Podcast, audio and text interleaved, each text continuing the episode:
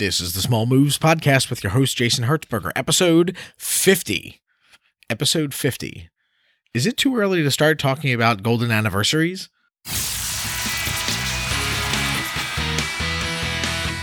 You're listening to the Small Moves Podcast. Small steps for big progress. With your host, Jason Hertzberger. Your, next step starts now.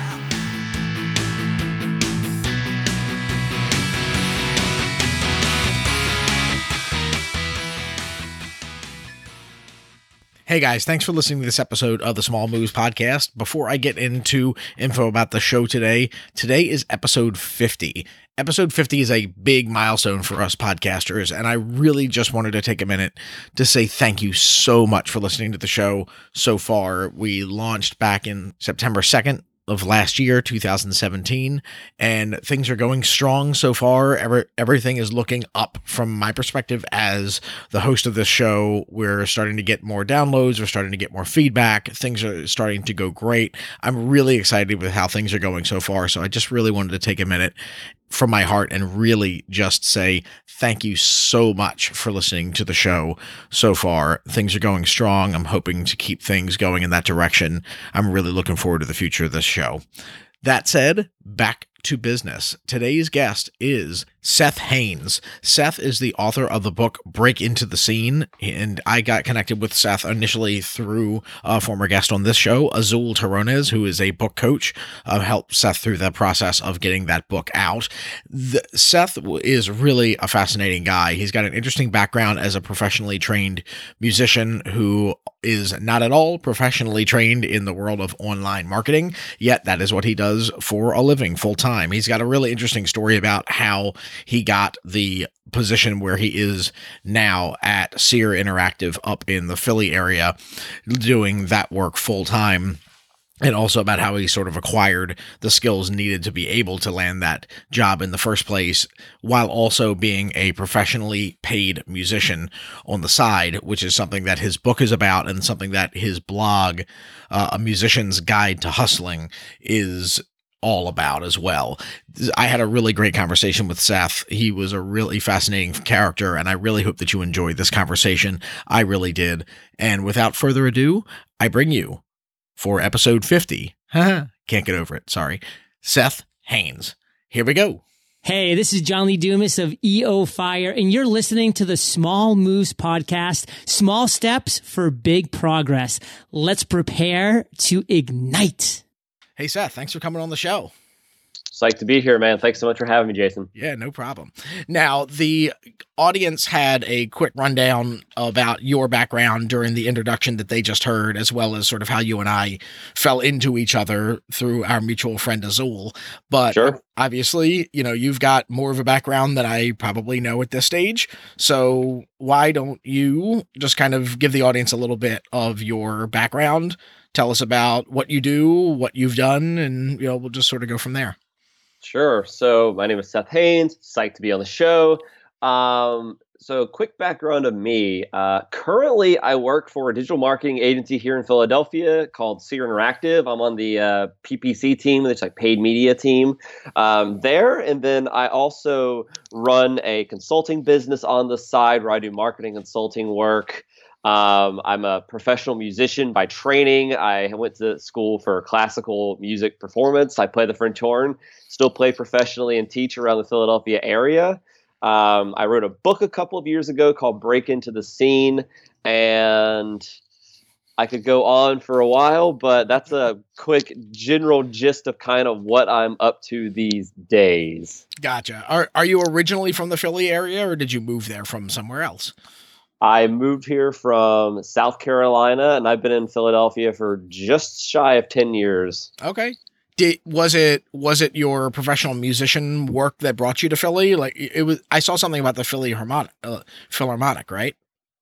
Uh, yeah, well, so yeah, I went to so I went to music school at Temple University here in Philadelphia. Got it. And I came here pretty much exclusively to study with uh, members of the Philadelphia Orchestra. So that was the kind of catalyst for me moving from the Carolinas. I'm from outside of Charlotte area, so I've been uh, in Philadelphia ever since. Very cool. Now, the you've been before coming to Temple, were you playing were you playing professional or semi-professional music before even coming up to Philly to go to Temple or were you playing, really. were you I mean, I would in do- high school? I would do some stuff in high school. I mean, I was like, you know, like a lot of high schoolers are that are serious about music. There was a lot of honor bands and youth orchestras and that kind of thing that I was a part of. So I was very active in uh, those kind of activities. And it wasn't really until I was in college I started playing like actually legit professional gigs. Got it. Um, so been freelancing actively for coming up on 10 years, right around 10 year, right around the 10 year mark. Okay. Now, and due to the nature of the instrument, the instrument do you play, is that the only instrument that you play?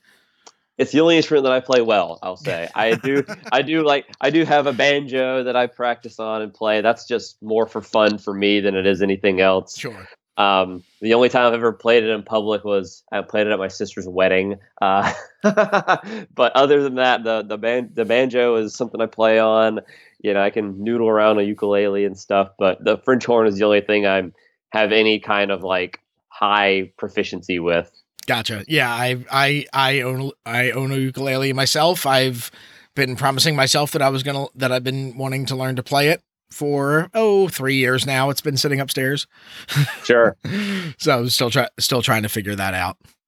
But um, so the the banjo is like you've you've played that publicly in front of a friendly crowd, but not so much. yeah, a friendly crowd. Yes. though though you can though you can argue a wedding crowd sometimes isn't the friendliest of crowds. now you you mentioned you mentioned your book. The Sure. is that that that was that was the first book that you ever published, right? I assume.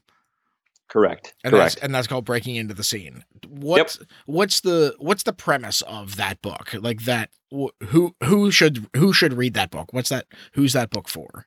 Sure. So basically, the premise of the book is that uh, musicians and really any creative type, you know, if you go to school for any kind of creative uh, craft, uh, the the the kind of big disconnect that I had and that pretty much everyone I know had and has Mhm. is that you go to school for a very very hyper specific kind of like skill set but they're not really teaching you very much in the way of how to actually turn that around and monetize it right Sure. so you learn. So okay, I can play the French horn really well. Like now Great. what? Yeah, exactly. It's like great. It's like What who now? cares? Yeah. And the answer is not very many people care. Um, y- so you have to be. So the whole kind of uh, point of the book was how people can get started building up their freelancing career. So.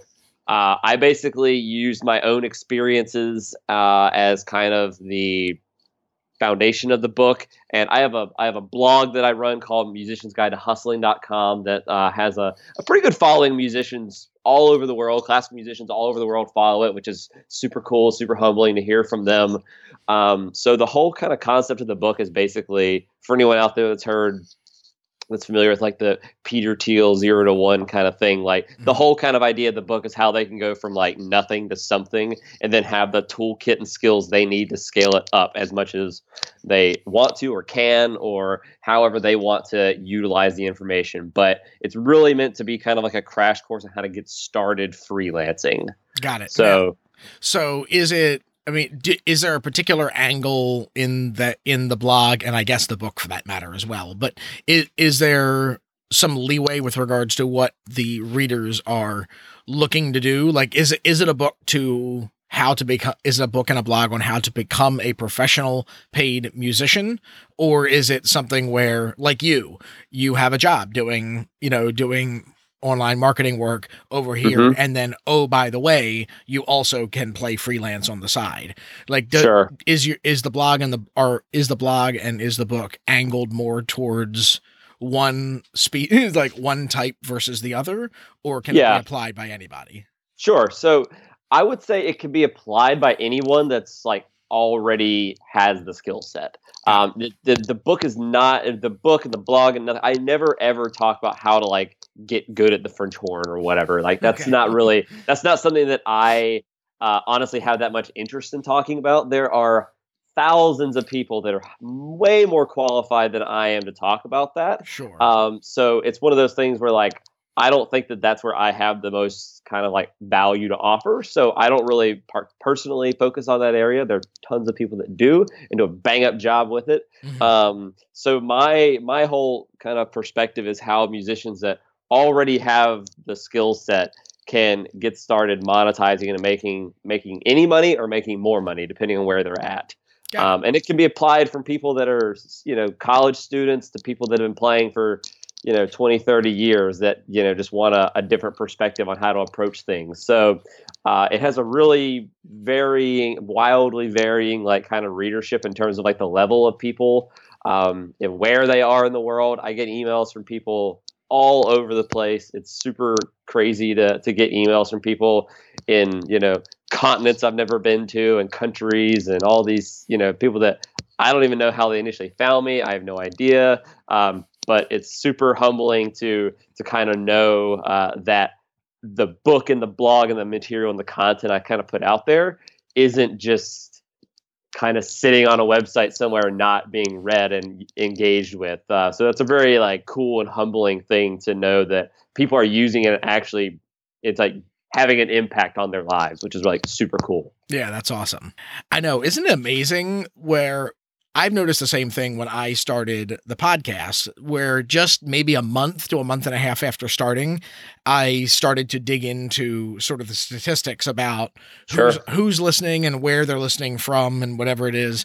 And, you know, I came into podcasting without any sort of established audience. So w- when you started your blog, I, for you, like, again, I don't know an enormous amount about your background. I don't know which came first, either your blog sure. or the book.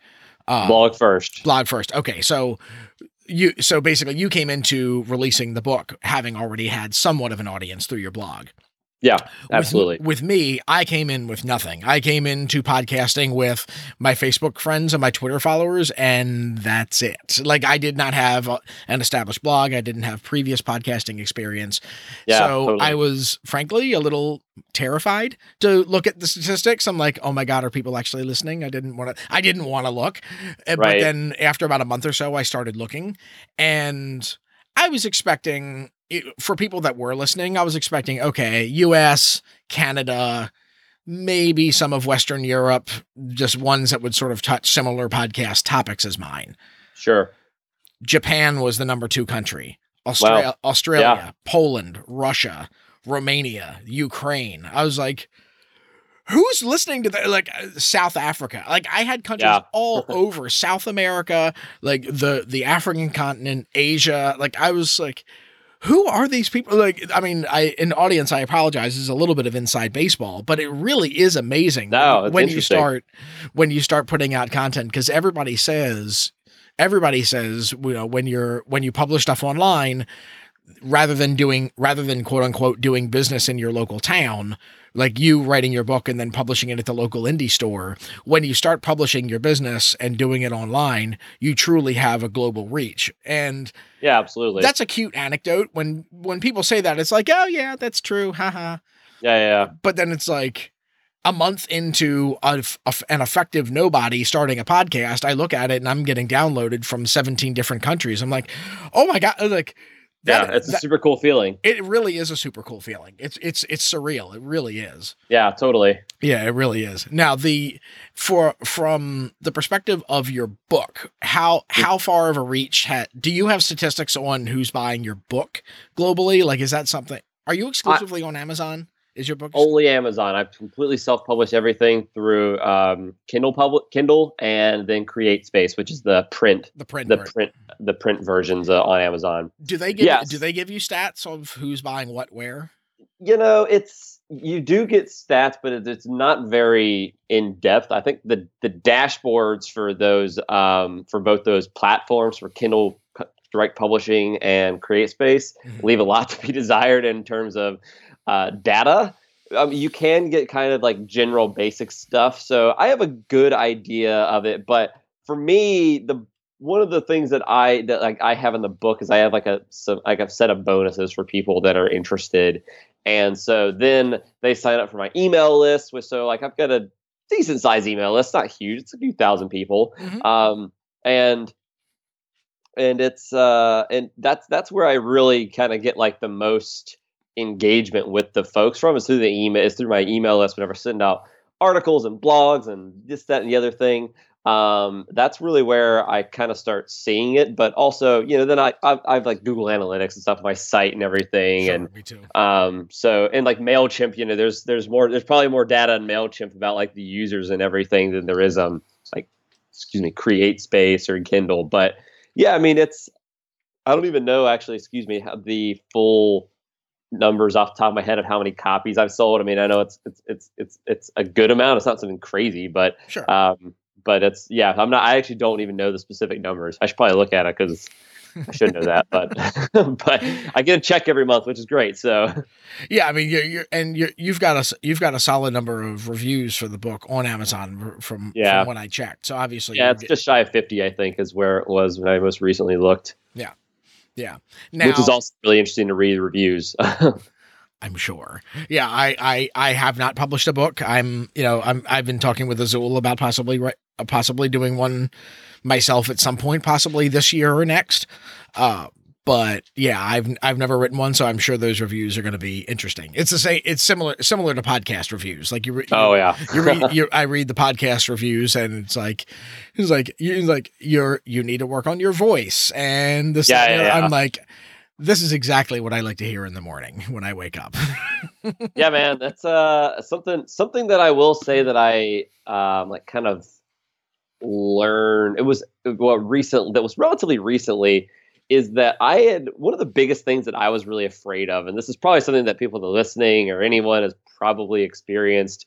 I was so afraid to start like publishing things and putting it out there because I was so like, worried about what like people I knew would say or Sure. like how people would react to it or if it would be negative or whatever it was.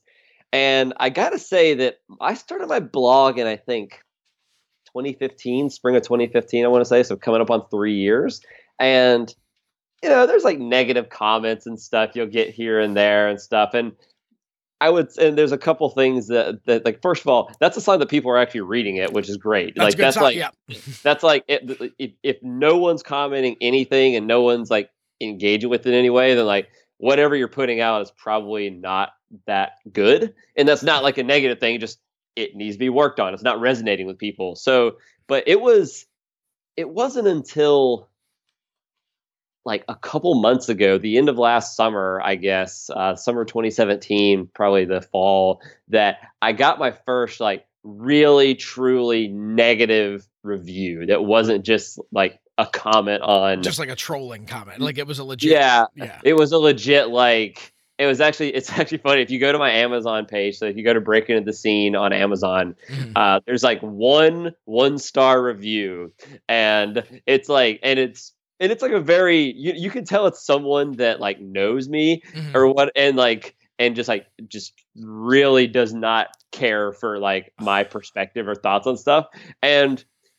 you know it's funny because i was so scared of that happening when i first started but here i am three years into it with a book that did really really well whenever it launched. It still does well. I've, I've been out of, of launch i've been able to build an audience. I've got like an online course. I've built like a consulting business around a lot of this um, these this work. So it took me years to actually get like a truly negative thing and it was just one review. So it's like interesting how that like your relationship to um like other people's thoughts Mhm. is is kind of affected by by like this perceived thing of oh what if people do this and it's like if people are doing it that means they're reading it They're first reading off it. which is a good which is a good start you know Sure. so yeah, it's a funny thing, man, because that was like it took forever to actually get a truly negative comment that was really like pointed, and and I read it, I was like, that sucks. Like that, I don't like to read that, obviously, but Sure.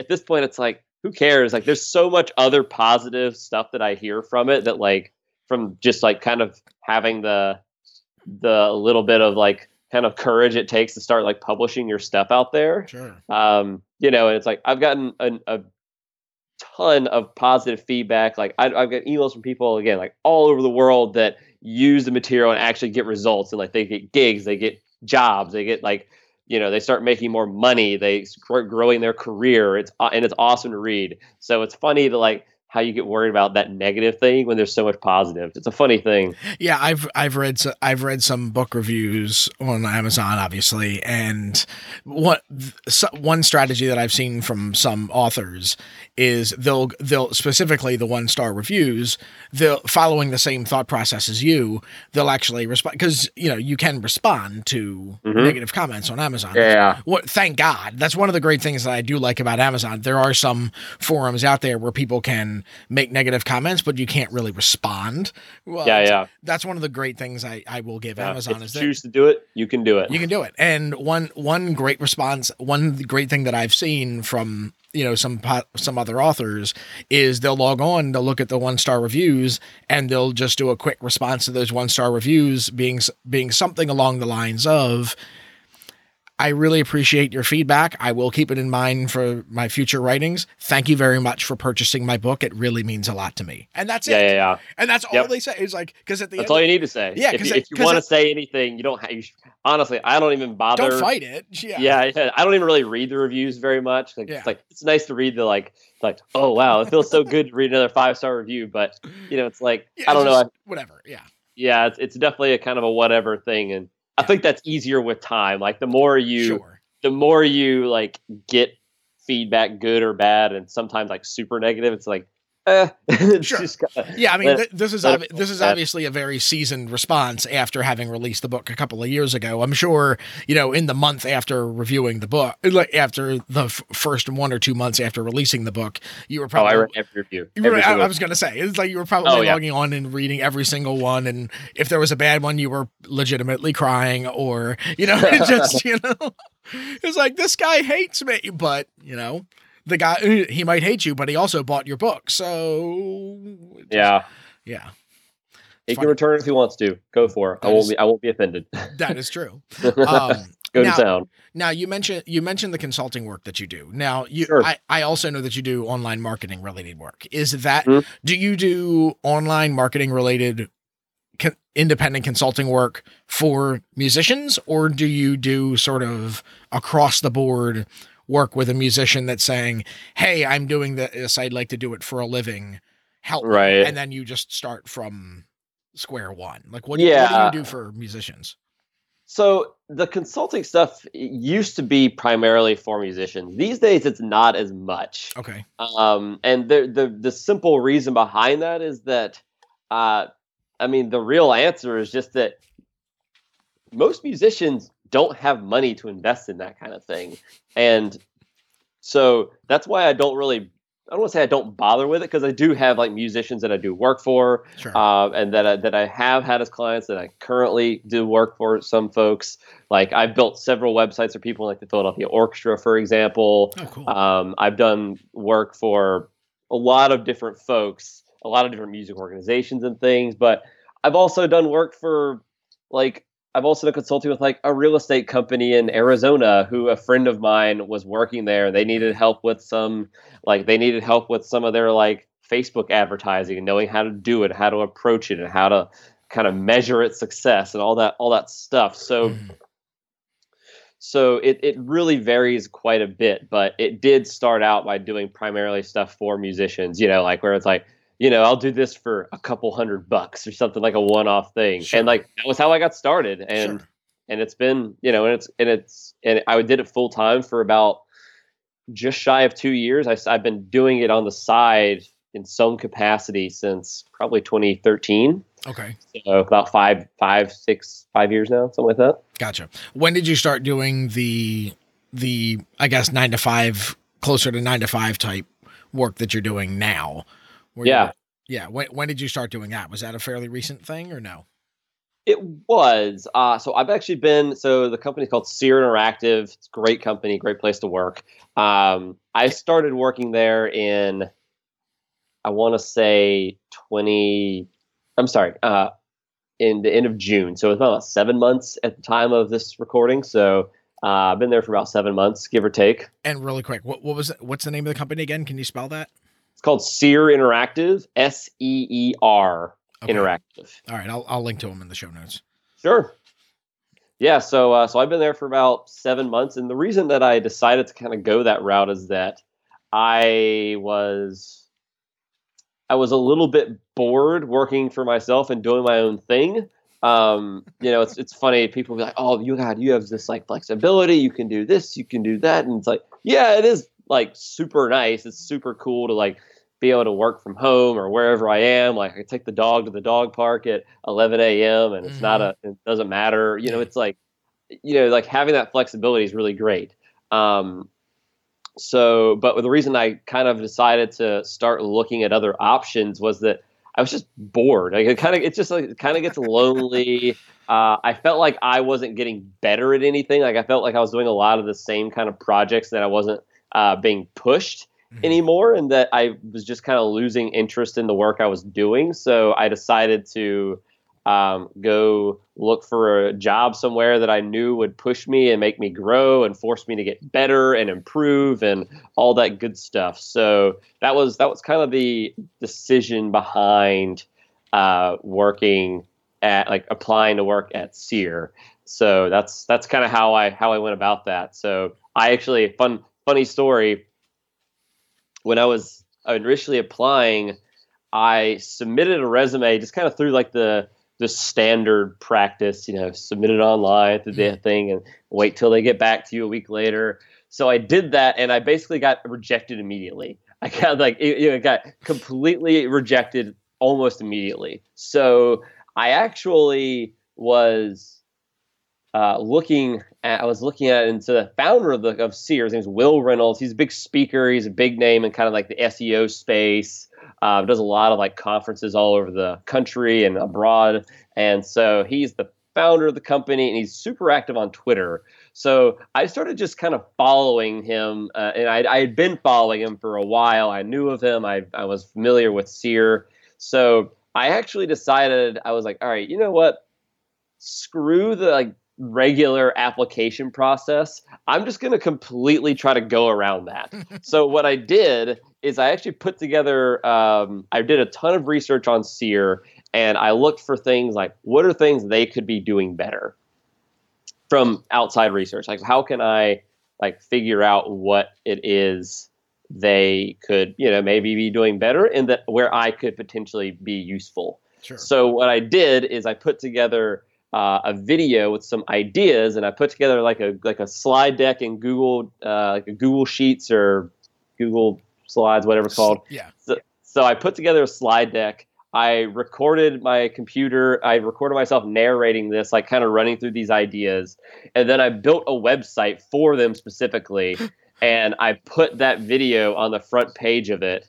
So it's actually I used a, a platform called Strikingly, which is like a really simple website builder hmm. uh, that does it. It's a really cool platform. It does it. It makes it incredibly easy to uh, put up a website, and you can do it for free if you use one of their URLs. So I made a I made a website. It's still live. It's it's sethatseer.strikingly.com. So I put together this website and I emailed it to the founder and I never got a response. And so a couple days later, I emailed it to the president of the company, and I didn't get a response again. So I was like, "Oh, I'm I'm not going to have done all that work to not even get a conversation going with them." So what I did is I was like, "All right, you know what? Screw email. This guy's obviously really active on Twitter." So I just decided to tweet at him. So I literally put the site, on, I just dropped it on a link, and I said, "Hey, Will, like." Here's some bunch of ideas of things you guys could be doing better uh, at Seer. If you're interested in talking more about this, uh, I'd love to kind of like share some of my thoughts and what I've, you know, what I kind of came up with while while researching you guys. And I was sitting down with them uh, less than twenty. That was at three o'clock on like a Thursday afternoon, I think. And I was sitting down with their H with their people team at like one of the members of the team at like 11 a.m. the next morning. Oh my gosh! so that's how that's how I initially got on the radar of Seer, and a couple months later, I started working there. Um, so that's uh that's how I went about getting the job at Seer. That's awesome. Now, for for people for people that might not necessarily be super web design savvy. Like how how, easy is that system for? It's unbelievably Somebody- easy. Really? Anyone anyone could build a site that looks really really good in less than an hour. I'm not I'm not exaggerating at all. Wow, Like if okay. you go to strikingly.com because it's just templates, right? I mean, you just kind of dump your content in. yeah, Um, pick but a co- pick a color rainbow and all the Yeah, Yeah, and Okay. you can just set. They have like kind of set like color schemes and stuff. You can literally just open it up, say, "Here's a picture. Put your picture there." Like, I want to put a text box there. You put a text box there. You fill it in. Your page is done. That's it. There's no. There's. I mean, obviously, you could get more advanced with it if you Sure. wanted to, of course. but there's no. But if you just need a simple, simple website, that's a great place to get started because you can upload them for free. Like, I have a friend um, who he runs a. I don't know if he's still doing it, but he was running a mastermind for a while, and you know, it was a, not a cheap mastermind. It was, I think, it was, it was probably a few hundred bucks a month per like per person, Mhm. um, and it was probably like I don't know, like eight to twelve people, maybe. I'm not sure. I think Azul was actually in this mastermind. Ah, so my okay. friend, um, so his name's Charlie Hoehn. So Charlie had his entire mastermind, like the sales page and the sign up page and everything, was basically built on this website. It was just a free site he built. He didn't pay a dime to put this site up there, probably Jeez. and he was running his mastermind you know and he's like he's got a blog he's got a website he's got a platform he's he's like got several books he's you know he's he's got a lot of stuff going on but he was able to launch this like this mastermind that was a pretty good source of income for him i'm sure i don't know the details of it but just looking at it and knowing how many people were like like in it and how much the, how much it cost it was like it's pretty good and he made it on a free website like that's how he that's Yeah, how he not bad. like, not a not a bad stuff. bang for buck. Yeah. Uh, no, because it's free and he's you know probably made a good chunk of change doing it. It's like great, and uh, that was um, and that's like another example of this this site. I mean, because I think one of the things that a lot of people, yeah, I know this is. Uh, I know the podcast is all about these like kind of ideas, small moves, right? So like this is something that I think a lot of people really overcomplicate is like how to just set up something really simple to just get started. Yeah. Um, like I think overcomplicating something, overcomplicating things, and making it so much more difficult, and uh, you know, making all these like decisions that don't mean anything. like that's something that's really easy to do. I've done it myself. I still do it myself with certain things. Um, but like one of the things that I always found that I was like that I was really good at is like executing on simple things, like just getting like the small stuff right and worrying about the bigger like the other stuff later. So like that's something that I always tried to do. And so like whenever I applied at Seer, it was the same idea as like, all right, obviously whatever I put on a resume was not resonating with their team. I don't have a degree in business or marketing or anything like anything relevant. I have a degree in music. I've been playing professionally for a while and I've been doing consulting work, but that doesn't necessarily mean I'm going to be a great fit for an, a large digital marketing agency that has you know very large clients and has been around for a while. Um, so like that, the resume obviously wasn't resonating. So it was like, okay, how can I get in front of these people and um, you know kind of go around that barrier? So that's that's kind of how I thought about it. Is just set up something super simple to just get started with, and it worked. And I've been there for seven months now. That's awesome. Now the what what I like most about that story, frankly, is it shows to, don't, and that's something that I really want to make sure that hits the audience is ta- talking about making small moves to try and accomplish whatever it is that you're trying to accomplish.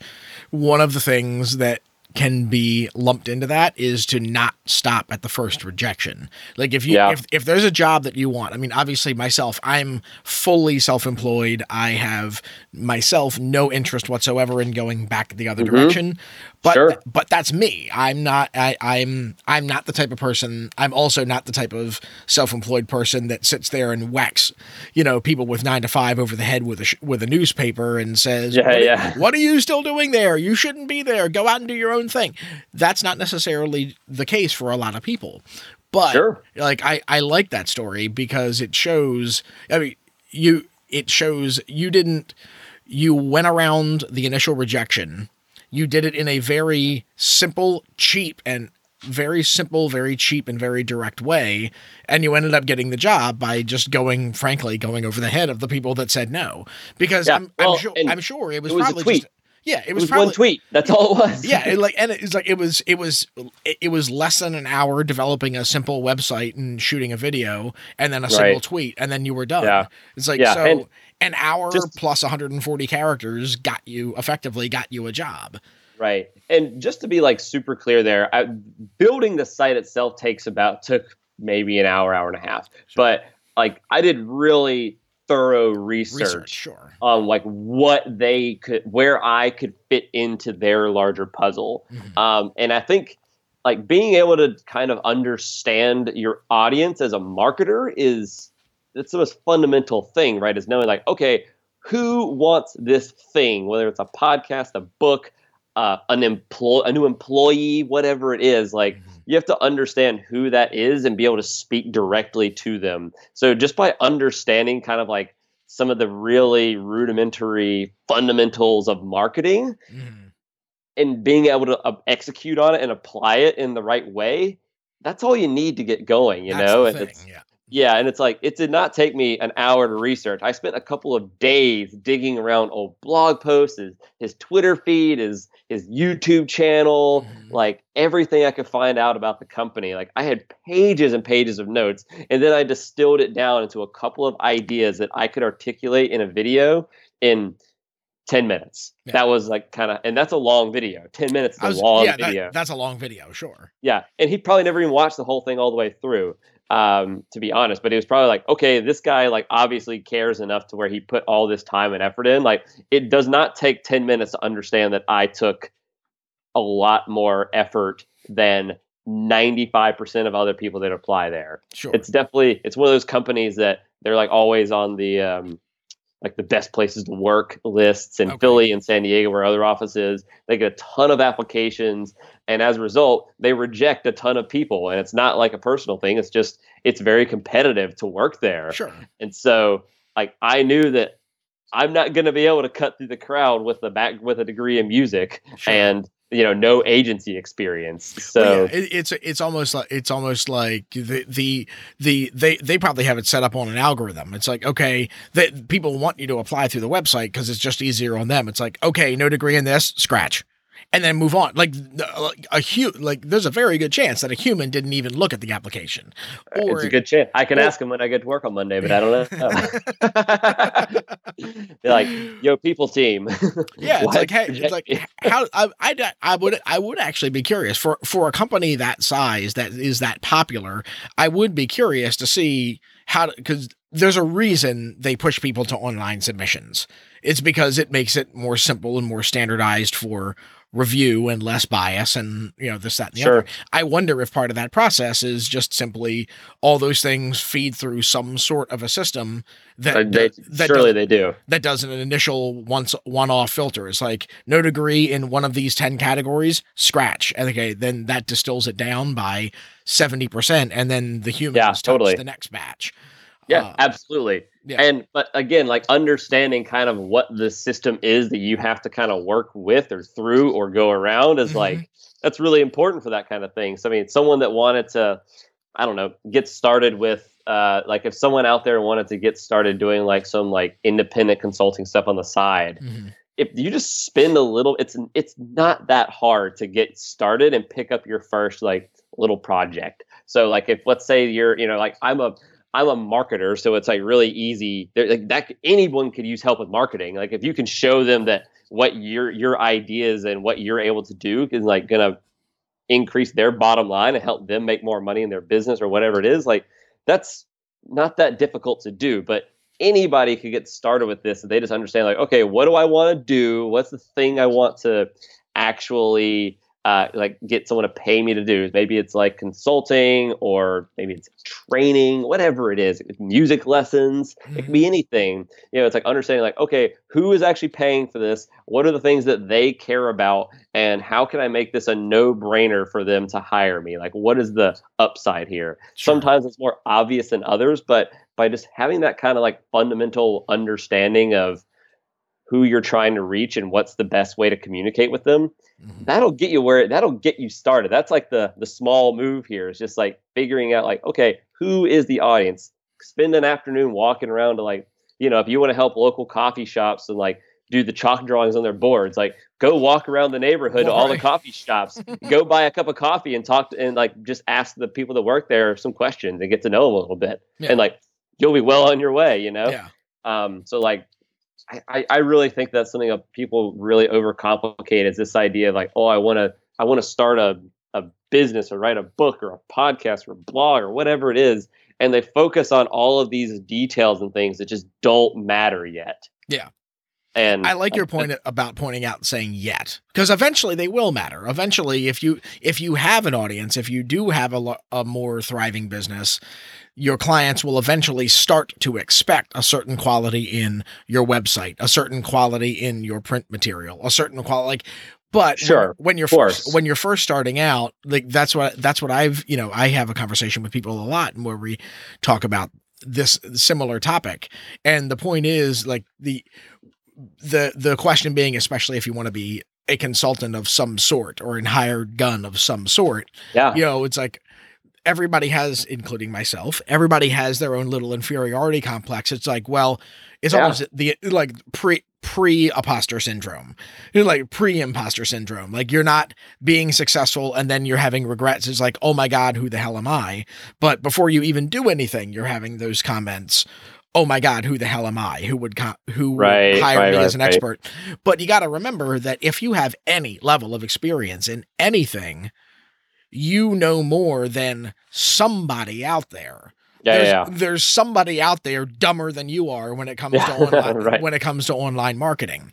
You know, the you don't have to you you could have gone on Udemy or Great Courses Plus or something like that hmm and taken an online course about Facebook advertising that was a cumulative total of 45 minutes of instruction. And you know a hell of a lot more about Facebook advertising than I do. Like I would, Right. you know, I'd pay you a hundred bucks an hour to teach me about Facebook marketing. Meanwhile, you just spent 45 minutes and $20 learning about what Sure. it is. And you're making a hundred bucks an hour teaching people that same thing. And like, it doesn't take much to be a relatively decent consultant if you've got if you can retain information and you know how to teach. I think that's one of the big things what I've noticed of good quote unquote consultants is they're they're teachers. They're good they're coaches and they're teachers. Yeah. And there is a difference between coaching and teaching, but the they know how to convey information to their Right. audience. I'm sure that was probably Yeah. the basis of the basis of your book is like you you you were allowed you're allowed to write the book that you wrote because these are your people. You are it's like you are one of them. He's like you can you can speak the language of I was a performing artist with no business experience whatsoever. yeah. I, I needed to learn this business experience so that I could, you know, eat yeah, and you what know an idea. yeah, got, it's like ima- imagine that rather than you know just succumbing to the stereotypical starving artist thing. So actually, let's let's let's go back to that. I'm I'm curious about that process of the book. What I mean, writing writing the book was obviously more than just a conveyance of stuff that you kind of figured out on your own. Like sure. Wh- what did what did writing that book do for for you? I mean, put put all the finance, fi- you know, the financial benefits aside, like because you know the, they also say about writing a book, you're like you're not going to get rich writing a book. Um, for people that say that they've never met Stephen King, but anyway, um, the the what what was it about writing that book that sort of changed you? Like, is there? Can you point to anything? Uh, yeah. So I mean, I think one of the things that I it was one of those things like I I've been thinking about this topic for years because I was the person that graduated from music school. I had student loans. I had very I I'm from South Carolina. I never I didn't grow up around here. I didn't know people. I starting from like total zero, nothing. I didn't know anybody. I had never like originally I had never even done a gig. I never no one ever paid me to play, you know, 10 years ago, whatever it was, 11, 12, whatever it was. And so for me, you know, I always I thought about this topic for years because I struggled with it myself and I eventually figured it out. I mean, I worked with I took online courses. I worked with uh, I worked with like coaches on things. Like I worked as a business coach. I've worked I've you know I've worked to develop these skills and then apply them in the music space. So like for me, I it was just something that I just wanted to kind of like share because it's like it's a community that I um, like am intimately involved in. I'm a part of it, and like I know that people struggle with it. So that was kind of for me what the book was really kind of about. I mean, obviously it's nice to get like a check from Amazon and like get these like consulting clients and stuff. Like obviously that's great. Sure. Um, you know, and I'm I you know, I have a great job now. I've got stuff on the side. I still get to play. I have all this stuff going on, which is I'm super fortunate to have. But you know, at the end of the day, it was really it was really more just about like how to kind of help other people get where they wanted to go. Because reality is, some people have no interest in being freelance musicians. There are people out there that play the hell out of a cello, but they just don't care Yeah. about freelancing. They want to play in an orchestra, they want to do this, that, the other thing, they just want to teach, whatever it is. Mhm. And that's fine. But so like I wanted to write a book that was gonna give people the tools and resources they needed so that they could actually kind of use them to the extent they wanted to. So like if you're let's say you're a band director that works in like the suburbs of a city Mhm. and you you play the violin, you don't get to play a lot at, anymore, but like you want to just pick a few gigs on the side. Like you can use this book to do it. But if you're someone serious and like wants to really go at it hard, you can use these you can use the same processes to process these processes, whatever, to get to get yourself going, get more gigs and start compounding it and growing a career. So I just wanted to share that with folks because I knew it was something that people needed to learn about. Um, and not that they like needed to learn about, but they wanted to learn about. I know there was a demand for it. I started my blog initially to like test ideas around this because the whole point originally was like, oh, I'm going to create an online course. Like, great. And I did that eventually, and I've launched it a couple of times, and it did did well both times. Um, but like, it was it was more about like sharing something that I wanted to communicate with the people that like you know like my friends that struggle to like get like any kind of work as musicians like I mm-hmm. I I, fig- I kind of figured it out mm-hmm. and I wanted to share that with other people so they could do the same if they if they were so interested in doing so Sure. Yeah, and th- and that's that's a great that's a great perspective because you know the everybody knows the stereotypes of the starving artist. Like that that's Right. not, that's not a that's not a 20th century or 21st century phenomenon. Like the, this is this is going back millennia. It's like the, the people that choose to make a living or not, you know, be being a professional artist in right. and artist obviously you know for people that are listening obviously art spans the spectrum. Like in your case Sure. in your case it's music. Then there's also you know art painting sculpture you know whatever it might be Perf- others other forms of performance art dance whatever. totally. Yeah the um, i interview i interviewed a, a a woman back in that i released back in december named jo hoffberg she is a full-time professional tr- international traveling lindy hop dance instructor okay. And she like we, we she talked a lot about the sort of the business processes that that she uses where it is. It's it there's there is obviously her art. The part of it that she loves is the art but it is a legitimate business. Like there it needs to be managed a certain way in order for you to transition from just simply a dan- like in her case a dancer. In your case you know someone playing the french horn. The- Right. re- there's sitting around playing with your friends or in her case dancing with her friends or you know l- trying and trying and trying and trying and trying to get a professional gig as part of an orchestra which is not easy right which is not easy. Like you talk to people that graduate from these art schools that have a degree in music, like you, that play that play the cello, that play the French horn, that play the violin. hmm There's only so many or- orchestras out there, and when you oh yeah. when you when you divide that divide those orchestras up by the thousands and thousands of graduates every year that are coming out with you know a degree in music playing these things the, not everybody's going to nab one of those gigs. Nope. So- not even close. Yeah so do you want you know, the, what i like what i like about your book is it gives those artists the option of rather than saying, okay, I'm going to get a job with the Baltimore Symphony Orchestra hmm or I'm going to end up having to serve coffee for the rest of my life. Yeah. That's not true. There are other options. There are other things that you can do Absolutely. with your professional music career. And that's what I love about that's what I love about the concept of your book is it it'll it gives artists a it gives artists permission to do more than just either their music or something incredibly menial. Like they can Sure. you can make a living as an artist. It might not necessarily be for the Philadelphia Orchestra, but Right. you but you can make a living as an artist. Yeah, which- there there are ways. It's not always this super black and white, yeah, cut and clear thing, but yeah, it's it's possible. Like Yeah. it's it's totally within the realm of possibility. Yeah. It's a lot of work. Yep. Um, and it's not always like fun work to No. do, but it's possible. And and I know I know tons of people that do it. Uh, I know tons of people that say they want to do it and don't do it. You know, it's like I I know people on every end of the spectrum with that. sure. Um, so yeah, it's it's that's kind of the, that was kind of the whole goal, man. Was just like equip people with the things they needed to know how to do it, Mhm. um, and they could they can use it however they want.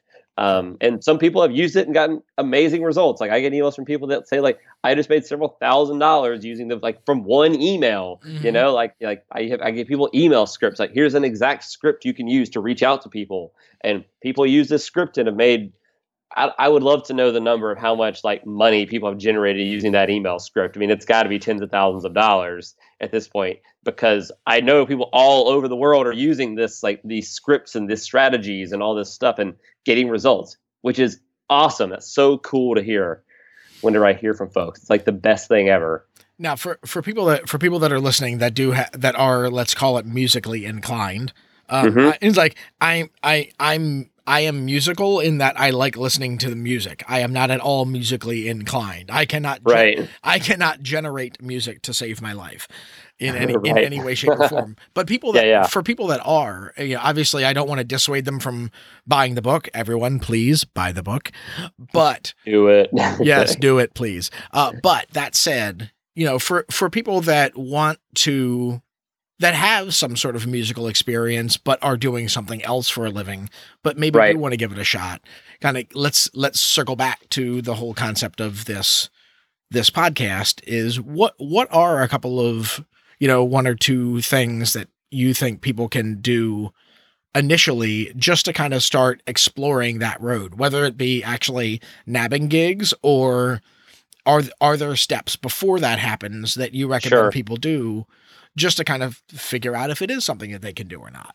Definitely. So there's there's two things I would like to kind of call out here. Um, one is that if you were if you're someone that maybe you play the piano and you enjoy playing the piano, maybe you play, you know, when family comes over on the holidays, whatever whatever it is, right? Mhm. Um, or, or you know, you play you played the saxophone in high school, whatever it is Mhm.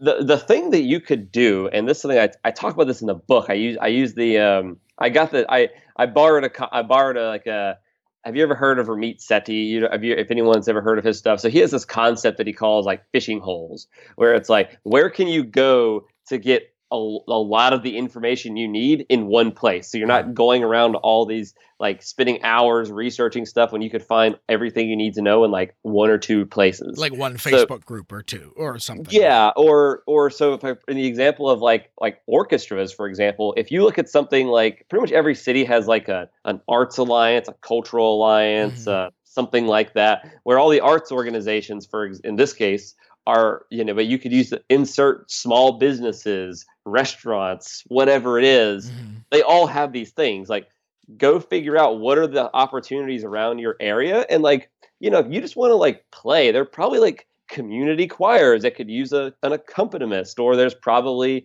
community bands and orchestras and things around the area that you could go start doing and starting meeting people and getting better and having an opportunity to play. But but the other thing i wanted to kind of like point out is that the strategies and stuff that i outline in the book could they apply to anything like if you wanted to go get started freelancing as a i don't know as, as a copywriter like let's say you know how to write really well or you're or you want to like blog for you know there's a local couple of local businesses that have blogs and you know something about writing or editing or whatever Mhm. it is, or design or anything. There's a million sure. things.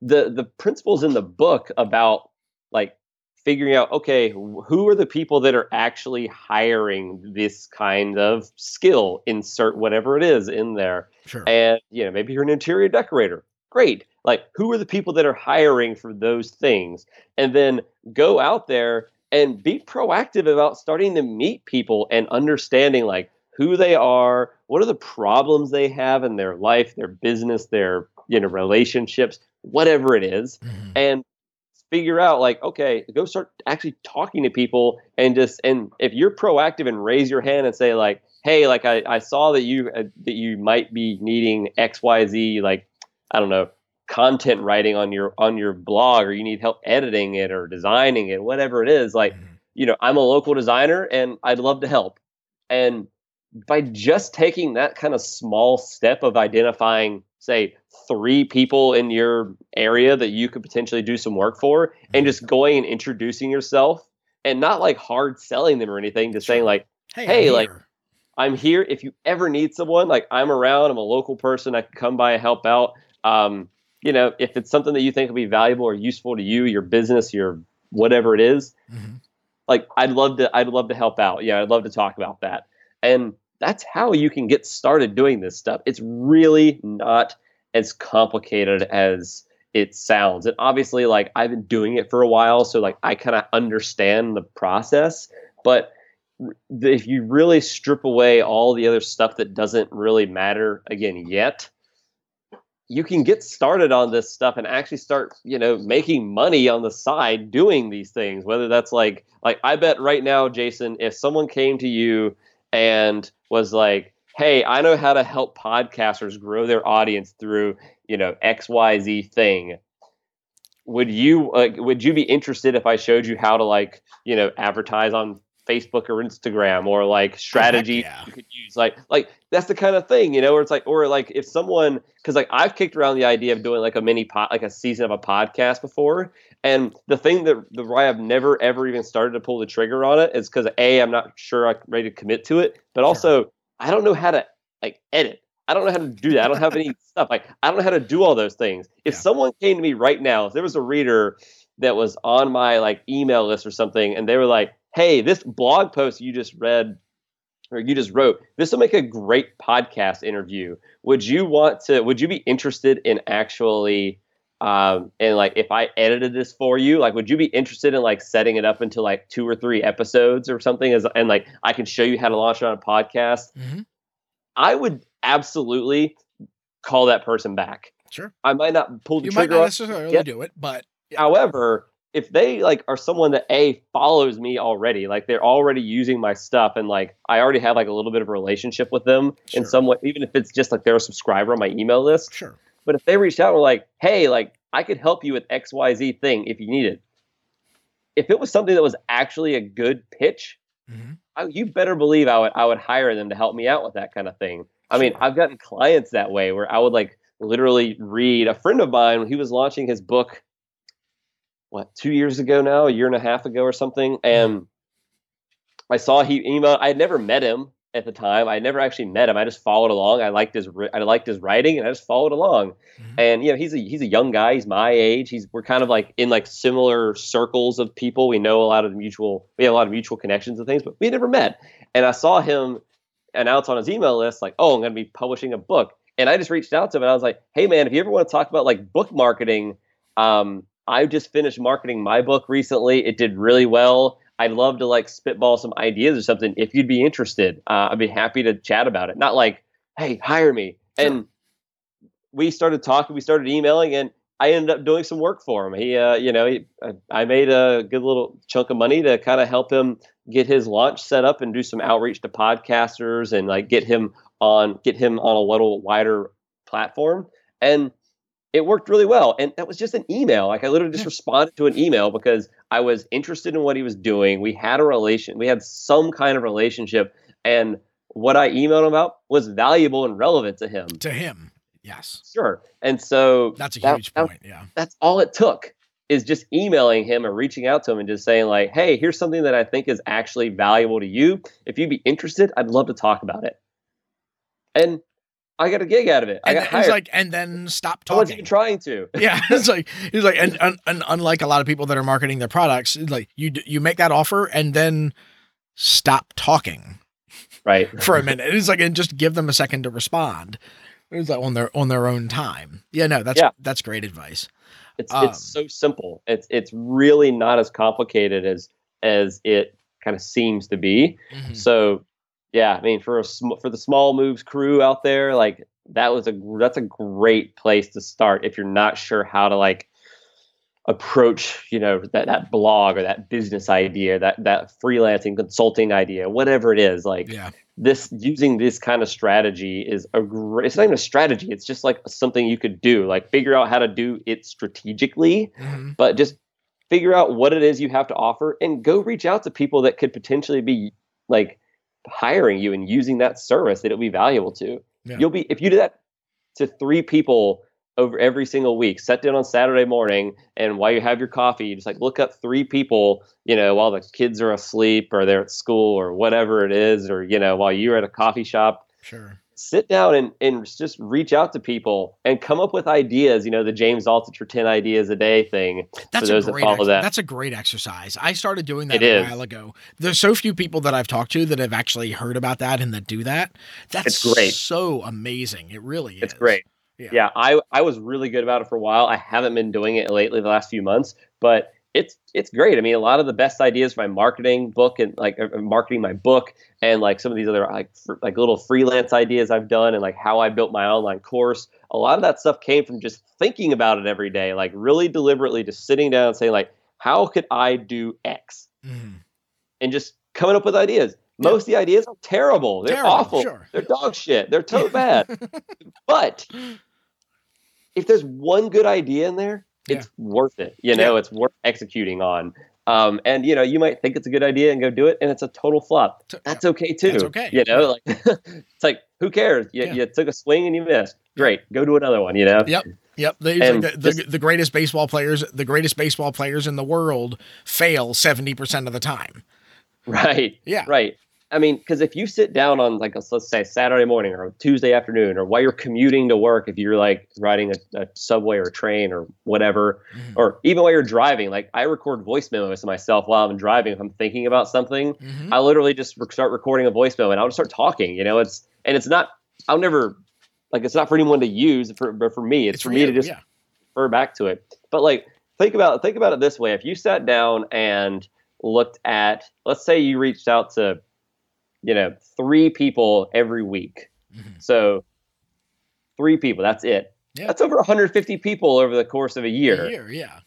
And if I if you're doing it like in like a, a very methodical, like thoughtful way, hmm three people like it would take you an hour maybe or whatever to like sit down and do some research identify what are the things they need help with and how you could find a way to contribute to that hmm if you did that three times every single week it's 52 weeks in a year Yeah. that's 156 people or whatever it is Yeah. Like, Let, let's say you've got, if you've done your research well, let's say you get a 5% buy in.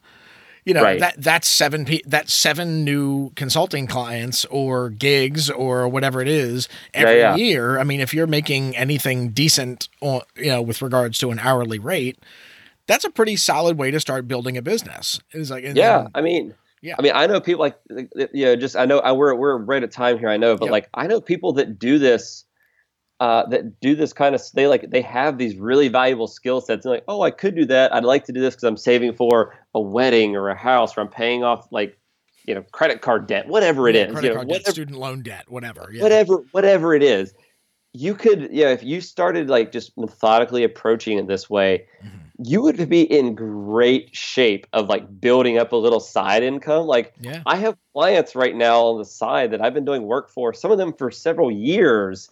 And like, I don't even have to try anymore to like to get that income. Like I just do the work for them. I have the relationship. Like it's on, you know, like uh, it's not. I won't say it's on like cruise control because that that implies that it's being lazy. But like Sure. No. I don't have to do anything to get that work coming to me. Mhm. And at this point, if you know enough people, like once you start doing it and you start building relationships with folks, there are people that will refer you to things. Like you don't even have to try anymore to get like, you know, clients or consulting things. Like I I get more than enough than I can handle Mhm. um, by just having a, a- some really solid relationships with folks out there.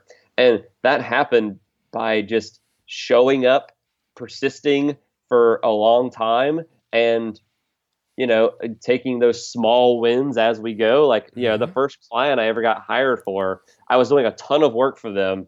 And it was a friend of mine referred me to them. It was a nonprofit organization in town. He was leaving the job and he was like, Hey, would you be interested in doing this? It's a market, you do some marketing stuff for them.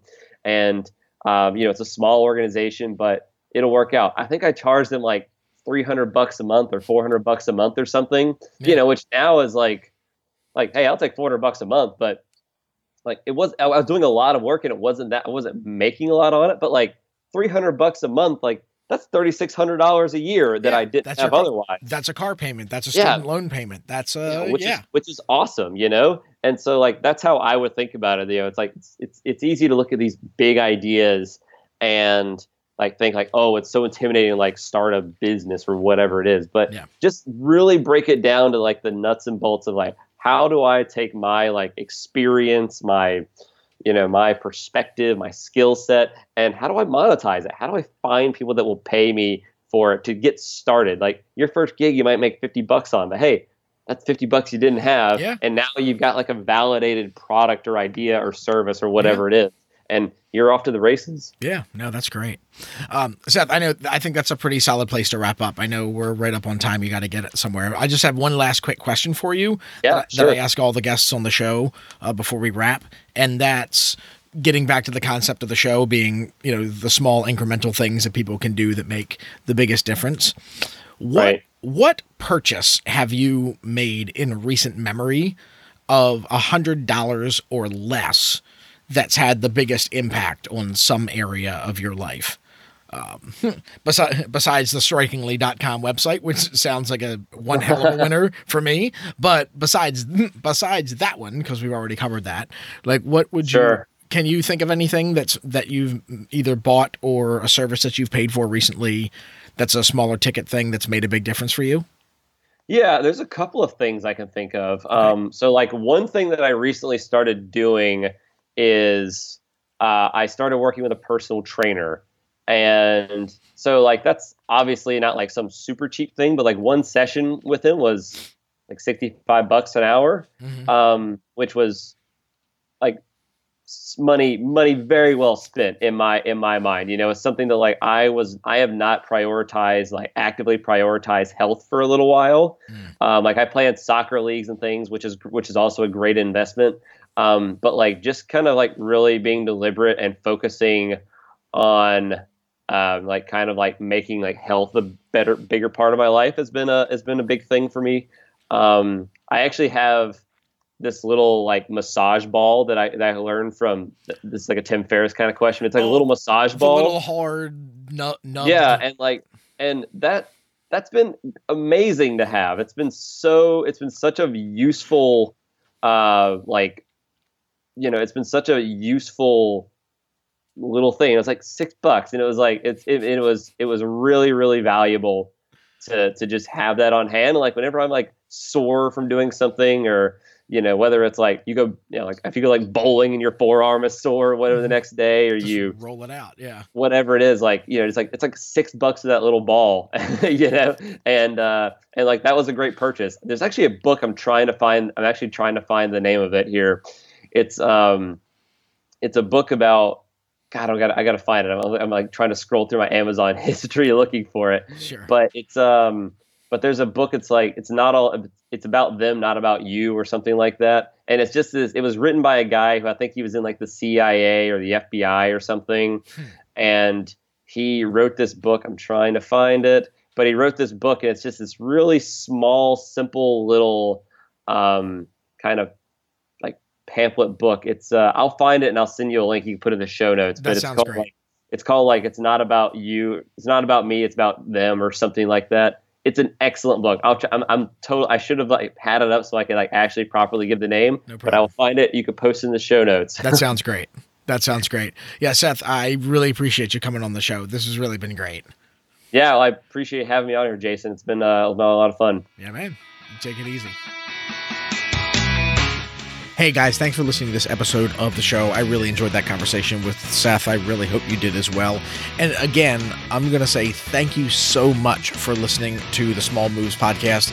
We made it all the way to episode 50. That's a big milestone for me. I'm really excited that we got here and that you guys have been along for the ride. Thank you so much for coming along with me on this. Before you go, if you wouldn't mind, go ahead and go over to the community Facebook page at smallmoves.co forward slash community and then go ahead and leave a comment. Let me know what you thought about this show and about how the show is doing in general. And also, if you wouldn't mind going over to iTunes or in your Apple Podcasts app if you have an iPhone and leaving me a review on the show. That really helps me to find new listeners to listen to the show as well. iTunes really uses that as a barometer to put the show in front of other people. So those reviews are really helpful. I read every single one that comes in. I really appreciate the feedback that I get there. So go ahead and leave me a review if you wouldn't mind. Again, thank you so much for sticking with me through this crazy ride that's been the launching of the Small Moves podcast last September, all the way to now to episode 50. I'm really looking forward to the next 50 and hundreds and hundreds, maybe thousands of episodes to come. Thanks again for listening to the show. I'm really excited that you're here. I appreciate you so much. You've got this.